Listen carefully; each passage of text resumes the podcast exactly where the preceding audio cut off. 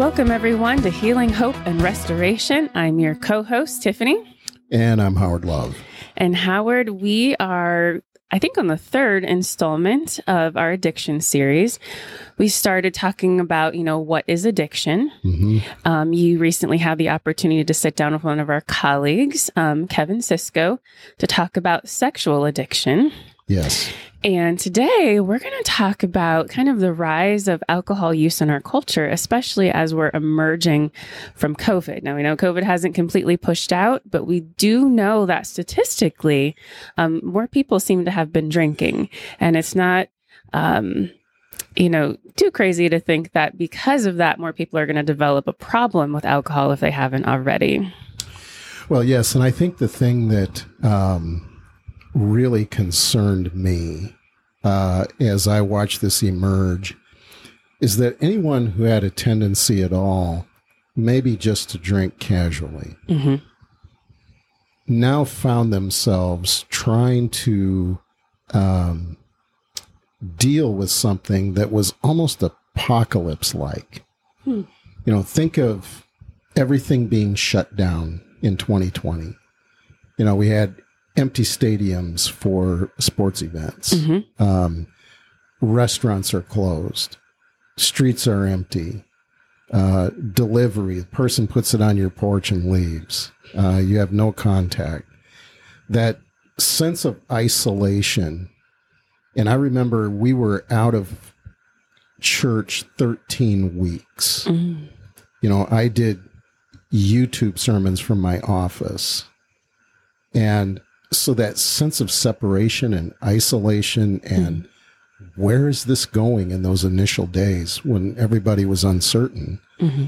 and hospitals were full and you know the world economy is grinding to a near halt um, travel is ceasing i think it was in those moments that people working from home then and with all this isolation and people who may have had tendencies at all to begin with may have been pushed to the brink. I know Psychology Today had an article about this in terms of some real time research indicating that alcoholism is indeed up mm-hmm. due to many of those factors I just cited. And when I think I would I would wonder how many of those individuals who it's now become their drinking has become very problematic were started off as social drinkers. And so when all of those places closed down that we would gather to, you know, have a drink or two, maybe a happy hour before going home now becomes that happy hour gets pushed to being at home. And now I'm drinking by myself. And now because yes. of all of because of maybe the covid induced even depression or like the isolation that you just described now i'm probably drinking more than i ever have before because i'm not you know maybe policing it as much yeah i think the danger is always when anyone starts drinking alone mm-hmm. um, back in the day before i quit in uh, spring of 1977 i started ramping up my own intake um, alone. That was that was starting to get scary because when you do that long enough, um, not only are you not very rational when you're drinking anyway, and get to a point of being buzzed or drunk, but your mindset and your attitude can really take you down dark roads, mm-hmm. uh, especially if you're facing stress, if you're got challenges in front of you, if there's troublesome problems that haven't been solved you can really make bad decisions when you're by yourself. You absolutely can. And I I remember having some friends, one individual I remember in particular who struggled with um, probably kind of multiple addictions, but alcohol was a primary substance that was an issue. And it probably wasn't until he was at a social event and there were other people around him drinking alcohol was free flowing. And he had friends and family who looked at him and said, Hey, like, this has become a mm. problem for mm-hmm. you. And they said this with, you know, alcohol in their hands. Like, you need to slow your roll. Yeah. This is not good. And it was in that reflective moment that he was able to kind of take a step back, which was kind of amazing because he was intoxicated at the time. Um, but afterwards, he walked away and really reflected and was able to get help and treatment after that. Yeah. And, you know, once you get in the throes of this, Mhm. um, it, the the problem really becomes the way in which you rationalize yourself. Mhm. Um, I don't have a DUI. I don't hit my wife. I don't yell at my kids. I'm not gone all hours of the night. Um, what's the harm? You know, I mean, eventually you get to a space where your your rationalization doesn't make sense to anybody else, but it makes a lot of sense to you. And you know, that's a sign that this is a problem Mhm. you know, when you start to get to that point. And I think in today's world, um, we talked about this on another uh, podcast, is that um, people seem to be living on the edge. They seem to be Mhm. living just short of expressing anger, Mhm. like at any moment, any small thing that happens. It it seems many people are ready to snap. Mhm. And I think when you have that kind of uh, taut sort of conscience that's thin and it's tight, um, a plethora of problems can develop from it. And if you've been of the mindset of having a go to once in a while to unwind, that now can become problematic over time Mhm. and it can be slow. It most people aren't just going to roll out of bed this morning and say, "I think I'll be an alcoholic and get drunk every day." I mean, we don't plan on that. No. That's not something we initially start doing. Uh, it's usually more subtle over the the course of time. Yeah. I think something else that helps that, um, you know, that addiction or the problem take root is the fact that it's so interwoven into all aspects of our culture, Yes. especially, and we've mentioned, you know, any sort of socializing. As we were preparing for this podcast, I made the comment that I've, I've met many people over the years in different professions, and I'm, I guess, no longer somewhat amazed, but um, I think I was initially surprised at how much alcohol was interwoven into certain professions. And I don't say this to be stereotypical. I say this because I've had some individuals who have told me this. Um, you know, among lawyers, and again, not trying to single any profession out. You know, I had a, a lawyer friend tell me that pretty much everywhere he went, every lawyer he knew had, you know, kind of a wet bar in their office. Like it was Mhm. always on hand, you know, Mhm. you know, after you perhaps finish a big case or settle something, you know, it's a drink, whether you go to the bar or you do it in your office. Um, even among healthcare professionals, you know, high stress jobs, a lot of times they're Yeah. 12 on, 12 off. And those are long hours, long days where your adrenaline is constantly pumping. And then you have to go home and reacclimate to a calmer, peaceful life. You need something in between there to help you Yeah. come down. Doesn't necessarily have to be a substance per se, but quite often people find that the easiest. So before going home, there might be a mimosa in the morning if we get off at 7 a.m. before going home so that we can Yeah. sleep. And so, and I know there are other professions, I saw it even in the teaching profession. You know, if you would, conferences were huge where you know you, you'd go and you you'd learn. Hopefully you'd continue your education but then there was always the party and there was always the happy hour and there was always the drinking that came with it as well. And i'm not saying people shouldn't socialize and i'm not saying that alcohol can't be a part of it in a healthy manner. I'm saying it's such an aspect of our culture that it's really easy to miss i think when it becomes a problem. Well, case in point, um, we were out of town over the weekend, Mhm. and um, we had turned the lights off and had gone to bed about ten o'clock. And a little past midnight, uh, four people came down the ho- uh, hallway and went into the room right next to us. And they were loud they were rude, they were obnoxious, and they obviously had been drinking. I could tell because I could hear them clearly. And it went on for about 20 minutes. And we called the desk, and they came up and confronted them. And the first thing the guy that answered the door said, We're not bothering anybody. You know, you could hear him way down the hallway. I mean, the guy didn't need a microphone. And the women who were with them were just yucking it up and laughing and loud. And we just couldn't sleep. So at about one o'clock, I went down to the desk in person. And I said, I don't know how you want to handle this. And I don't want to be difficult. But I am going to probably ask corporate for my money back if we don't get a change here because they haven't stopped. And, you know, I'm probably a little more less forgiving sometimes when I see that behavior because I know I was like that at one point. Mm-hmm. So I'll give you that. Okay. But at the same time, if you're paying more than 150 bucks for a room, mm-hmm. uh, you want to be able to sleep. Yeah, you want some peace. and it's one in the morning now. And so I listened at the door, and the lady did a fabulous job. She said, uh, Look, um, we've just gotten some more complaints. So here's what we're going to do. We have some uh, empty rooms at the end of the hallway. Just give me a minute and we'll move you down into one of those, okay? And the guy said, Sure, no problem. So that happened. And I could gather by their conversation, they were highly educated professionals. Hmm. So it isn't like they didn't have any social etiquette or understanding.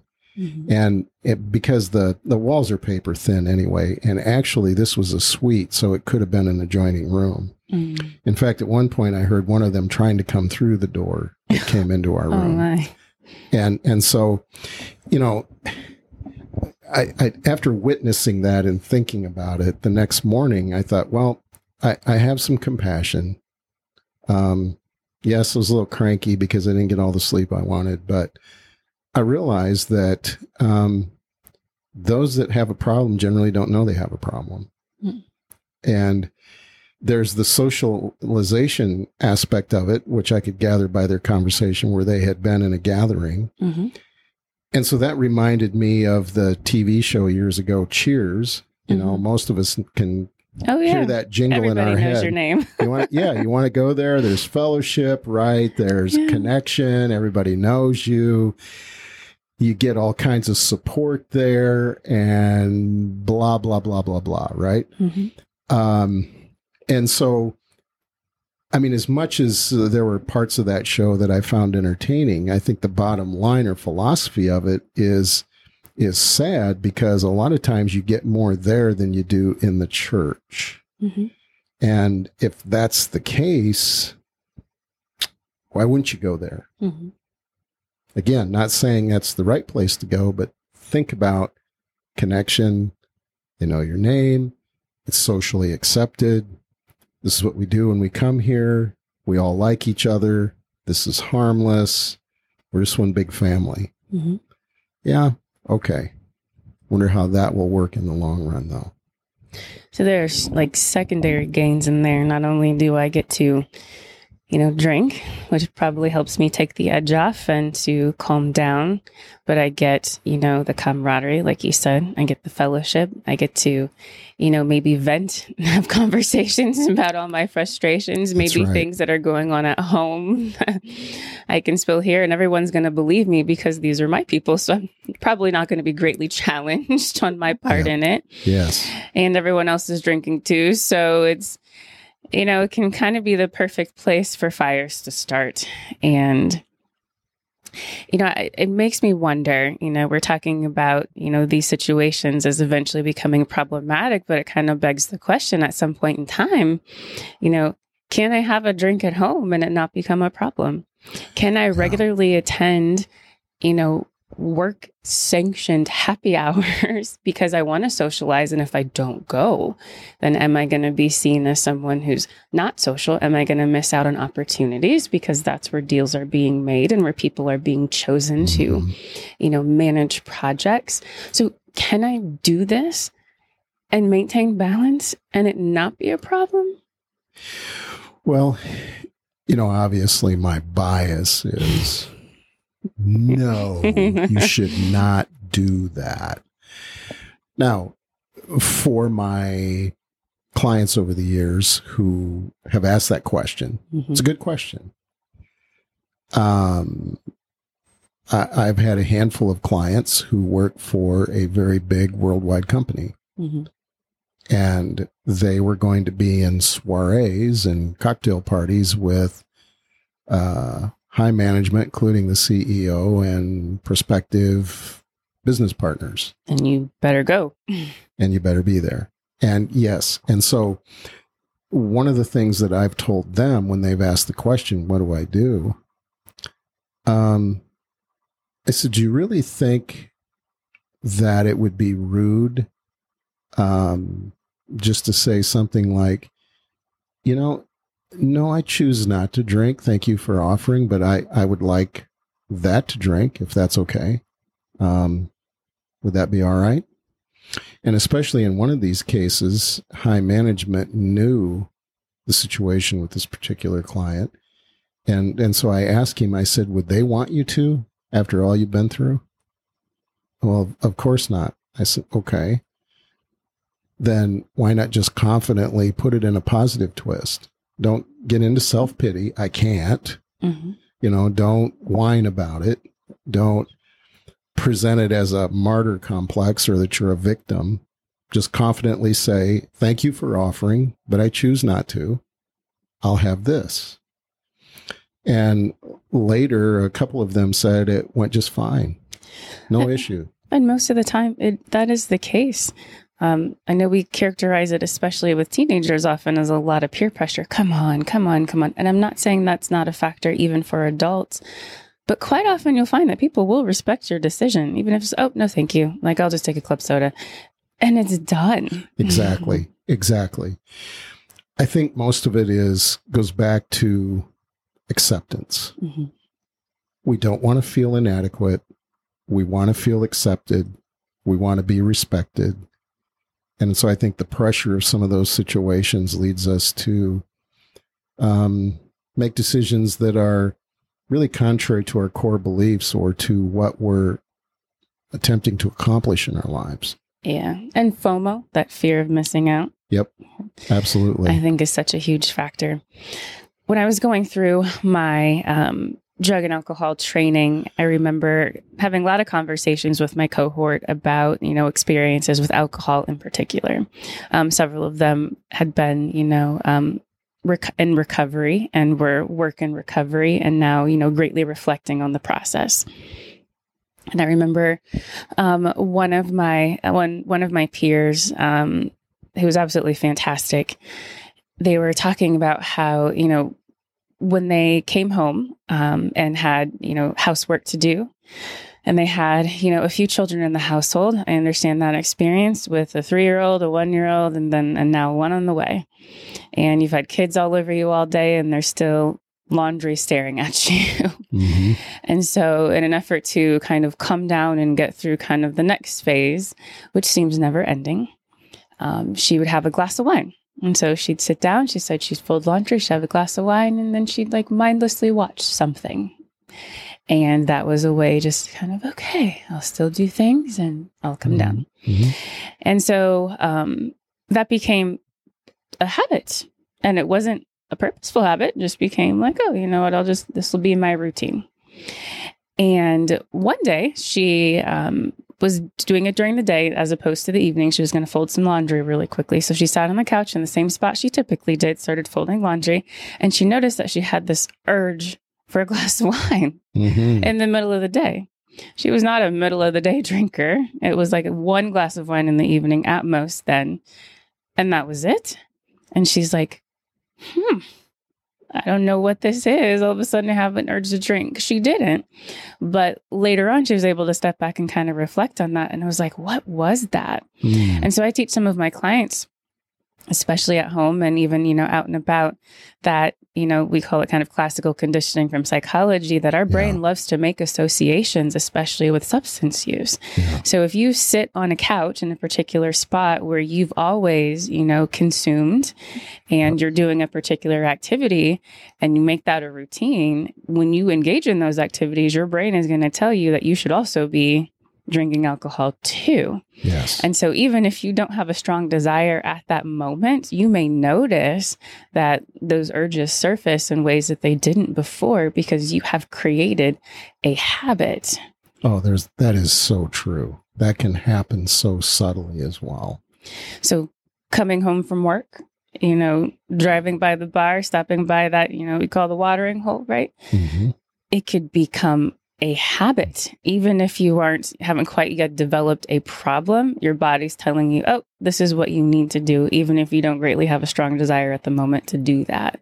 And that's what i make people aware of. And i'll tell you this last story. I remember this being shared um, by one of my professors as well. There's a man, and I might have shared this in a past podcast, so forgive me if this is redundant, who um, had worked really hard in his recovery. Um, alcohol was his substance of choice, and it was a problem.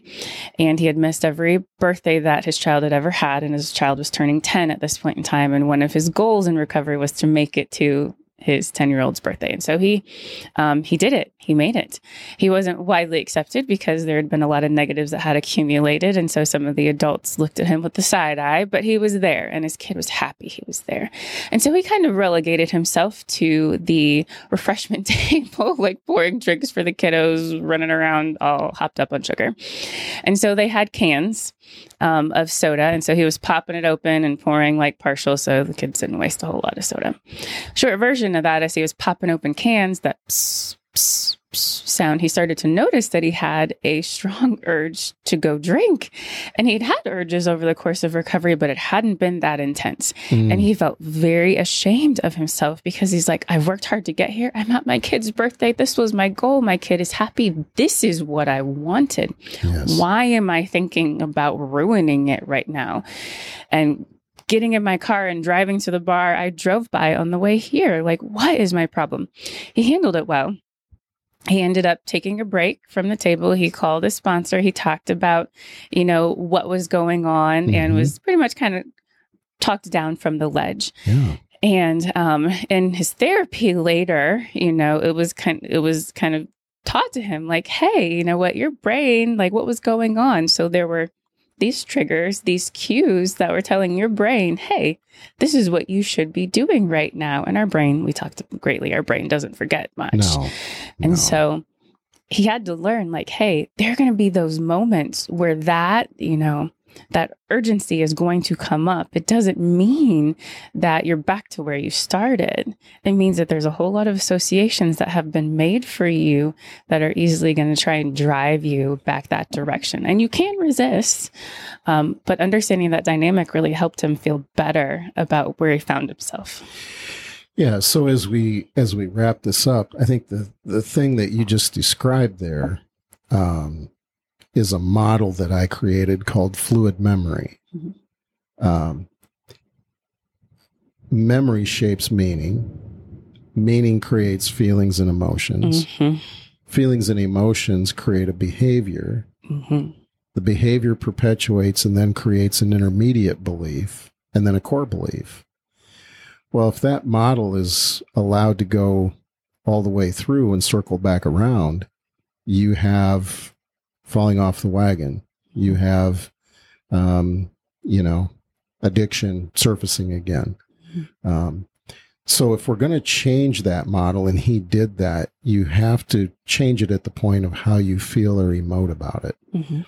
His feeling drove him to call the sponsor, talked him off the ledge, got his perspective, and realized that what he really felt was the peace of being here with this family, celebrating my son's birthday, and enjoying this moment Mhm. without any guilt, shame, hiding, um, you know, remorse. This is where I want to be. Mhm. And so all of us probably have something, if it's not alcohol, that fits into that model, Mhm. uh, you know, because of how well our, our minds remember things. And, and with recovering addicts, we use the phrase dopamine remembers. You know, you, dopamine's the feel good chemical of the brain. We want to feel good. Mhm.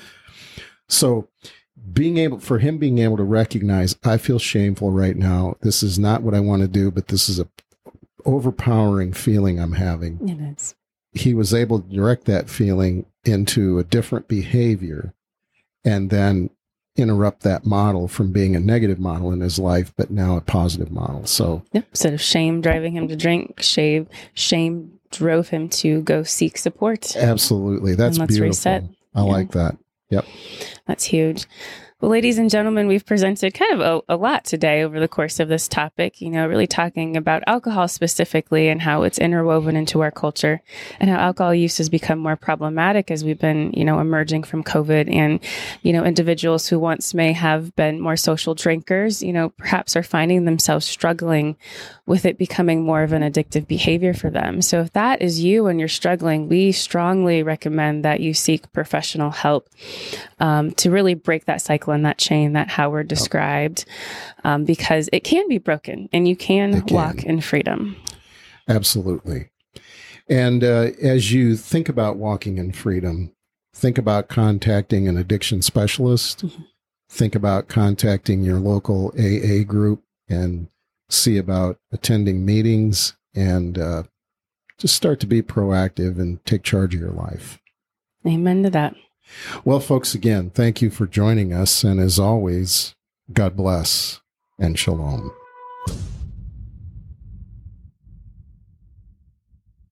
The information contained in our podcast and on our social media pages is for informational purposes only.